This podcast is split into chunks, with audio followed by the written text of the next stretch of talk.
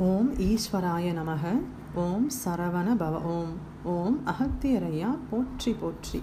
குருவடி சரணம் திருவடி சரணம் ஓம் ஸ்ரீ ரேணுகாதேவி அன்னையே போற்றி போற்றி. அன்பு ஆத்மாக்களுக்கு பணிவான வணக்கங்கள். கலியுக காவியம் ஆத்மாவின் சுயசரிதம் அத்தியாயம் தொண்ணூறில் அணுக்கள் அணுக்களின் ஆலயத்தின் உள் அமைப்பு. போன அத்தியாயமில் வந்துட்டு கோவில்கள் எதற்காக எதற்காக கோவிலுக்கு செல்ல வேண்டும்? கோயில் இல்லாத ஊரில் ஏன் குடியிருக்கக்கூடாது போன்ற அரிய தகவல்கள் வந்து நமக்கு சொல்லப்பட்டன. இந்த அத்தியாயத்தில் வந்துட்டு ஆலயம் தொழுவது சாலவும் நன்று. அது எதற்காக? என்று விவரிக்கப்பட்டுள்ளது. அதாவது மகரிஷிகள் என்ன சொல்கிறார்கள் என்றால் இதற்கு முன்னால் இருந்த யுகத்தில் எல்லாம் ஆலய வழிபாடு அவ்வளவாக கிடையாது அப்படிங்கிறாங்க. ஏனென்றால் இதற்கு முன்னால் யுகங்களில் வாழ்ந்த மனிதர்களுக்கு அணுக்களின் ஆற்றல்களை எப்படி பிரித்தெடுப்பது என்ற முழு கலையையும் அணுக்களை பற்றிய முழு அறிவையும் பெற்றிருந்தார்கள். அதோடு மட்டுமல்லாமல் தெய்வங்களினுடைய செயல்பாடுகளையும் அவர்கள் நன்றாக அறிந்திருந்தார்கள். அந்த காரணத்தினால் அவர்களுக்கு ஆலயம் என்ற ஒன்று தேவைப்படவே இல்லை. ஆனால் கலியுகத்தில் மட்டுமே ஆலய வழிபாடு மிகவும் அதிகமாக இருக்கிறது அப்படிங்கிறாங்க.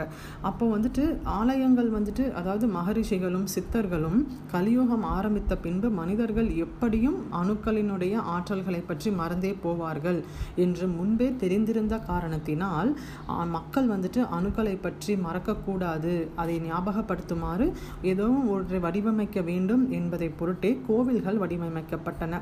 அப்போ கோவில்களை கட்டும் பொழுது அதிக பொருள் செலவு வந்து தேவைப்படும். அதிகமாக செல்வம் தேவைப்படும்.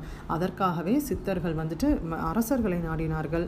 அரசர்களும் இவர்கள் சொல்வதை இறைவாக்காக கருதி அவர்கள் என்ன திட்டம் தீட்டி கொடுத்தார்களோ அதற்கு ஏற்றாற் போல பல ஆலயங்களை நிர்மாணிக்க பல ஆலயங்கள் நிர்மாணிக்கப்பட்டன அப்படின்னு சொல்லி சொல்கிறாங்க அப்போது ஒன்றோ இரண்டோ இரண்டோ இருந்த ஆலயங்கள் இப்பொழுது மிகவும் பல்கி பெருகி உள்ளன.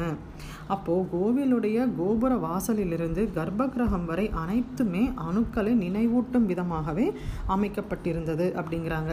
அப்போ அரசர்களினுடைய காலம் முடிந்து கலியினுடைய காலம் தொடங்க அந்த ஆரம்பத்தில் வந்துட்டு சித்தர்களும் மகரிஷிகளும் அனைவருமே வந்துட்டு இதற்கு மேல் கலியுகத்தில் வாழக்கூடாது இருக்கக்கூடாது என்று நேரடியாக ஈசனை சென்று அடைய வேண்டும் என்று யோசித்தார்கள்.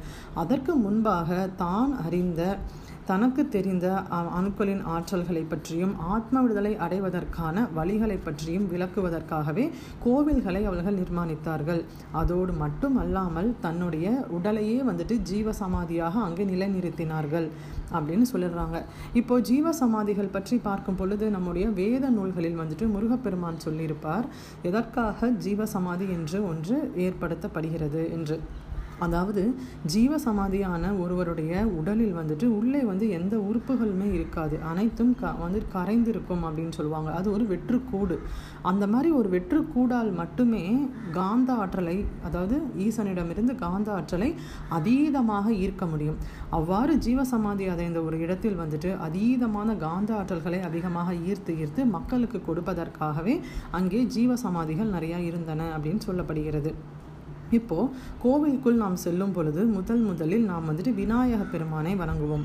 அப்போ விநாயகர் என்ன சொல்கிறார்? என்ன அவர் உரைத்தது என்னவென்றால் கர்ம வினைகளை பெருக்கி அணுக்களின் பற்றுகளை அதிகரிக்காதீர்கள். வினைகளை முழுமையாக கலைந்து நற்கதி அடையுங்கள் என்றே அவர் அதிகமாக உரைக்கிறார். அவர் சூரிய அந்த கருத்துக்களை பல சித்தர்களும் ரிஷிகளும் பாடல்களாக வடித்து நமக்கு கொடுத்திருக்கிறார்கள். அதாவது விநாயகர் பாடல்களை பரவசமாக நின்று பாராயணம் செய்பவர்கள் கூட இந்த கலியுகத்தில் வந்துட்டு வினை பயன்களில் சிக்கி மாயையில் வந்துட்டு ஊழல்கிறார்கள். அதற்கு அது அதனால் வந்துட்டு அந்த பாடல்களால் எந்த பயனுமே இல்லை அப்படிங்கிறாங்க. அப்போ என்ன செய்ய வேண்டும் என்றால் விநாயகரை வந்துட்டு துதிக்கும் பொழுது அவருக்கு என்னென்ன உணவுகள் படைக்கப்படுகின்றன அவருடைய பாடல்களில் என்னென்ன பொருள்கள் இருக்கிறது என்று பார்த்து அதன்படி நடக்க வேண்டும் என்று சொல்லப்படுகிறது. அப்போ அவருக்கு அணிக்கும் உணவுகளில் வந்து பழங்கள் வந்துட்டு மிகவும் முக்கியமானவை. முக்கனி நம்ம விநாயகருக்கு வைத்து படைப்போம். அதற்கு காரணம் என்னவென்றால் கலிவட்ட அணுக்களுக்கு சிறந்த உணவானது வந்துட்டு இந்த முக்கணிகள். அதிலும் மாங்கனி வந்துட்டு மிகவும் சிறப்பு வாய்ந்தது.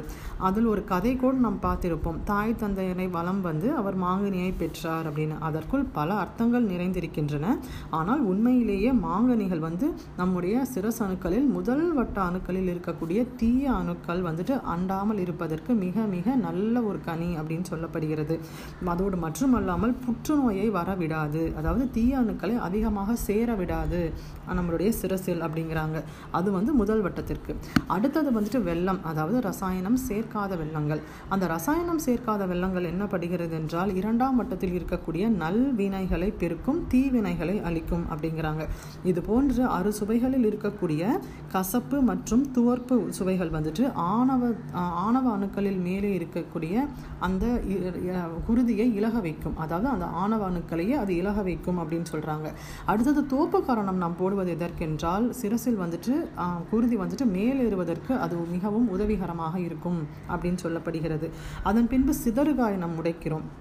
அதற்கு என்ன தாத்பரியம் என்றால் வெளியே எப்படி சிதறுகாய் வந்து நாம் அடித்து உடைக்கிறோமோ அதே போன்றே மூளையில் உள்ளே சிரசின் உள்ளே இருக்கக்கூடிய அணுக்கள் அனைத்தும் உடைப்பட வேண்டும் அப்படிங்கிற அந்த தாத்பரியத்தைக்காகவே வந்துட்டு வெளியே வந்து தேங்காய் உடைப்பது அப்படின்னு சொல்லி சொல்லியிருக்காங்க. இது போன்று பல விஷயங்கள் செய்ய செய்ய அணுக்கள் ப பணிந்து இலகும் என்பது இதனுடைய தாத்பரியமாக உள்ளது. அப்போது வெளியே வந்துட்டு விநாயகரை வணங்கிய பின்பு உள்ளே செல்ல வேண்டும். அதாவது பத்து வட்டம் கடந்து சத்தியயுக அணுக்கள் அதை தாண்டியே உள்ளே வந்துட்டு ஆதிசக்தி சக்தி அடுத்தது வந்துட்டு நாம் ஆத்மானோ அப்படிங்கிறோம். அப்போ மூலவரை தரிசிப்பதற்கு முன்பாக சக்தி அவர்களை தரிசிக்க வேண்டும் அப்படின்னு சொல்றாங்க. அப்போ அதற்கு பின்பு உள்ளே சக்தியை சக்தி வந்துட்டு ஏதோ ஒரு சக்தியின் வடிவம் வந்துட்டு அந்த கோவிலில் அமைக்கப்பட்டிருக்கும். அதை தரிசித்து ஆசி பெற்ற பின்பு உள்ளே சென்று மூலவரை வணங்க வேண்டும். அப்போ மூலவரை வழங்கும் பொழுது உள்ளே சென்று எவ்வாறு வணங்க வேண்டும் அப்படிங்கிறாங்க. நமக்கு ஏதேனும் ஒரு காரியம் வந்துட்டு அங்கே வந்துட்டு நமக்கு நடக்க வேண்டும் என்றால் அங்கு கடவுளிடம் சென்று நீ எனக்கு எனக்கு இந்த காரியத்தை நடத்தி கொடுத்தால் நான் உனக்கு இந்த இந்த நேர்த்தி கடனை செலுத்துவேன். நான் உனக்கு பொருள் கொடுப்பேன் என்று அவ்வாறு சொல்லவே கூடாது. அப்போ என்னதான் சொல்ல வேண்டுமென்றால் ஈசனே ஈசனிடம் சென்று என்னை ஈர்த்து உன்னடி சேருமையா? ஈசனே நான் யார் உனக்கு பொருள் கொடுப்பதற்கு? இது போன்ற பிரார்த்தனைகளை செய்தால் மட்டுமே நம்முடைய பிரார்த்தனைகள் பலன் பெறும் அப்படிங்கிறாங்க. அதாவது தன்னுடைய உடல் பொருள் ஆவி எல்லாம் உமக்கே என்று ஈசனிடம் சென்று பணிந்து வேண்ட வேண்டும்.